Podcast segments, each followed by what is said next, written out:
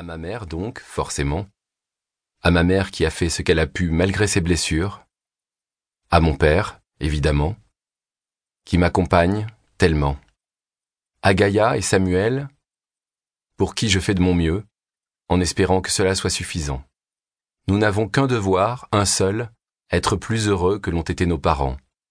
Nous accomplir un peu plus qu'eux, profiter davantage du temps que nous avons à vivre, ne pas en perdre autant qu'ils ont pu le faire, et regarder plus en profondeur ce que nous voulons vraiment faire de nos vies. Voilà ce que nous devons retenir de l'héritage familial. Hervé Commère, imagine le reste. Comprendre, c'est faire un pas de géant vers l'autre. C'est le début du pardon. Vous vouliez être pardonné pour ce que vous aviez prévu de faire? Non, je voulais juste qu'ils comprennent que je n'avais pas d'autre issue. Grégoire de la Cour, on ne voyait que le bonheur. Première partie. 1. 31 mars 2017, 20h30. Les cernes s'estompent, les poches sous les yeux disparaissent comme par magie, grâce à la dextérité de la maquilleuse qui œuvre sans un mot. Elle sait qu'Édouard n'aime pas parler de la pluie et du beau temps. Elle sait qu'il exige le silence complet avant d'entrer en scène. Telle une abeille qui butinerait une fleur, elle s'agite autour de lui, le fond de teint, la poudre nacrée, le blush léger pour effacer les nuits agitées, les journées frénétiques. Lui reste immobile. Le regard rivé au miroir, impassible, il observe la métamorphose. Comme s'il s'agissait de quelqu'un d'autre, comme si ce reflet n'était pas le sien mais celui d'un parfait inconnu. On pourrait croire qu'il se concentre, qu'il passe en revue une dernière fois ses phrases, ses sketchs. En réalité, sous le masque serein, il est liquéfié. Comme chaque soir. On pourrait croire qu'avec les années, le trac n'est plus qu'un vague souvenir sans substance, une réminiscence lointaine, qui le ferait à présent sourire. C'est qu'il fait bien illusion. Son estomac se révolte. La nausée grimpe dans son œsophage, comme une boule de flipper. Son pouce s'accélère, ses mains sont moites. Je ne vais jamais y arriver. Les chiens sentent la peur, Édouard, grognait son père chaque fois qu'enfant il se crispait à l'approche du berger allemand du voisin. Édouard aurait voulu lui serrer la main plus fort, que son père le porte sur ses épaules, qu'il le protège du monstre hirsute qui fonçait sur lui la langue pendante, sans la moindre laisse. Il est gentil, tu n'as rien à craindre, rigolait Bernard le voisin, en passant sans s'arrêter. Et son père retirait presque violemment sa main de la sienne, les chiens sentent la peur. Je te dis, alors prends sur toi. Voilà, c'est terminé, souffle la maquilleuse d'un air satisfait en contemplant le reflet d'Édouard. Elle a surligné les minces lèvres de l'humoriste d'un trait de gloss transparent, et il se retient de retirer cette couche poisseuse avec la langue. Il attendra d'être seul pour ne pas l'attrister. Il sourit, le plus largement possible, parce qu'il est tellement abordable, tellement sympathique, tellement accessible.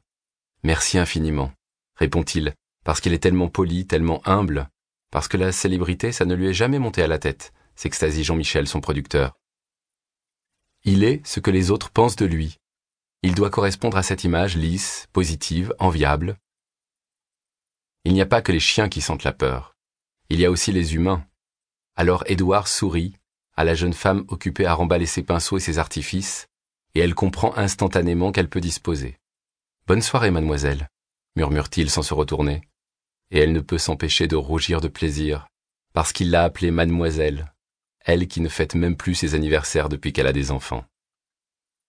Enfin, la porte de la loge se referme doucement. Tout le monde sait qu'Édouard déteste qu'on claque les portes. Alors on fait attention, très attention, parce qu'on le bichonne, parce qu'on l'apprécie, lui qui est si attentif aux autres. Il se retrouve seul face au miroir, il compte les ampoules éblouissantes qui l'entourent. Quinze ronds aveuglants qui s'impriment au fond de sa pupille, au fur et à mesure que l'angoisse monte. Son sourire s'estompe jusqu'à disparaître complètement, puisqu'il n'y a plus personne pour l'observer, l'étudier, l'analyser. Son visage se fait sérieux, déterminé même. C'est aujourd'hui que tout se joue, que tout change. Ils en resteront bouche bée, c'est certain, il savourerait presque par avance l'excitation de tous les surprendre encore une fois. Regrette déjà de devoir se contenter d'imaginer les visages abasourdis, stupéfaits. Impossible. Édouard Bresson n'a pas osé aller jusque-là quand même. Mais après tout, les journalistes ne s'accordent-ils pas depuis des années à le qualifier du plus imprévisible de tous les humoristes? Il se doit d'être à la hauteur de cette réputation, de toujours viser plus loin, plus fou, plus inattendu. En comparaison avec ce qu'il s'apprête à faire, David Copperfield fera pas le figure, sera tout juste bon à être désormais relégué au rang des magiciens de seconde zone, ceux qui croient qu'il suffit de dénicher une pièce derrière l'oreille d'un spectateur naïf pour subjuguer tout le monde. Il a failli manquer son train cet après-midi. Son manager, Hervé, lui avait dit que ce n'était pas malin de quitter Paris un jour de spectacle, surtout vu la soirée qui l'attendait. C'est ton moment, tu le sais ça. Après ce soir, il n'y aura jamais plus haut. On ne peut plus rien inventer. Tu auras tout fait, tout conquis. À moins d'aller jouer sur la lune. Avait-il lancé riant lui-même de sa plaisanterie. Et Édouard l'avait imité, machinalement. Malgré tout, l'humoriste avait tenu à faire l'aller-retour au Havre. Prendre le train était toujours un moment très anxiogène pour lui. Il avait systématiquement peur d'arriver en retard à la gare. Il fallait qu'il regarde plusieurs fois le quai indiqué sur le panneau d'affichage pour être sûr de ne pas se tromper. Paris-Saint-Lazare, voie 3. Il vérifiait le numéro du train sur son ticket, puis sur l'écran de télévision accroché en l'air, plusieurs fois. S'assurer qu'il se trouvait bien sur la voie 3, plusieurs fois. Et arrivé dans l'intercité, il ne pouvait s'empêcher de demander au premier passager croisé est-ce que ce train va bien à Paris? Enfin rassuré, il allait s'installer contre la fenêtre, sa casquette toujours vissée sur le crâne, sans même songer à retirer ses lunettes de soleil. Étrangement, la célébrité qu'il avait tant désirée n'avait fait qu'accroître son besoin d'anonymat. Il était arrivé pile à l'heure pour la répétition, qui avait été un fiasco, comme toujours. Édouard n'avait jamais réussi à faire comprendre à Hervé qu'il était incapable de déclamer ses sketchs devant une salle déserte, qu'il avait besoin d'un public pour devenir vivant, pour devenir lui. Que sans spectateurs, tout n'était finalement que du vent. Alors se retrouver devant ces milliers de chaises vides, devant ces gradins vertigineusement inertes, ça ne faisait que lui donner des hauts le cœur, rien de plus. Il n'allait pas y arriver. Cette fois, il avait vu trop grand, beaucoup trop grand. Il n'aurait jamais dû écouter son producteur, jamais dû entrer dans ce délire mégalo. Le spectacle affiché complet, les milliers de billets étaient partis en moins de 15 minutes, le jour de leur mise en vente. Il avait imaginé les fans derrière leurs écrans d'ordinateur, puisque maintenant, c'était comme ça qu'on achetait des tickets. Il était loin le temps où on allait à 7 heures du matin devant la FNAC, où l'on faisait la queue dans le froid, sous la pluie parfois avec son thermos de café, en piétinant jusqu'à l'ouverture à 10 heures pétantes, et alors c'était la ruée, avec l'espoir rageur de réussir à obtenir une place bien méritée compte tenu des trois heures d'attente. Maintenant, rester confortablement devant son PC, son smartphone, en se contentait d'actualiser la page encore et encore, jusqu'à remporter les billets tant convoités. Le spectacle affichait complet depuis plus de six mois, une éternité, mais Édouard restait persuadé au fond de lui que personne ne viendrait. Ils oublieraient la date, auraient autre chose à faire, se tromperaient de lieu, et il se retrouverait seul ce soir, seul avec le silence, seul avec son cœur qui battrait à tout rompre. Et si jamais les spectateurs tant espéré, tant redouté étaient malgré tout miraculeusement au rendez-vous, il allait tout foirer, c'était une certitude.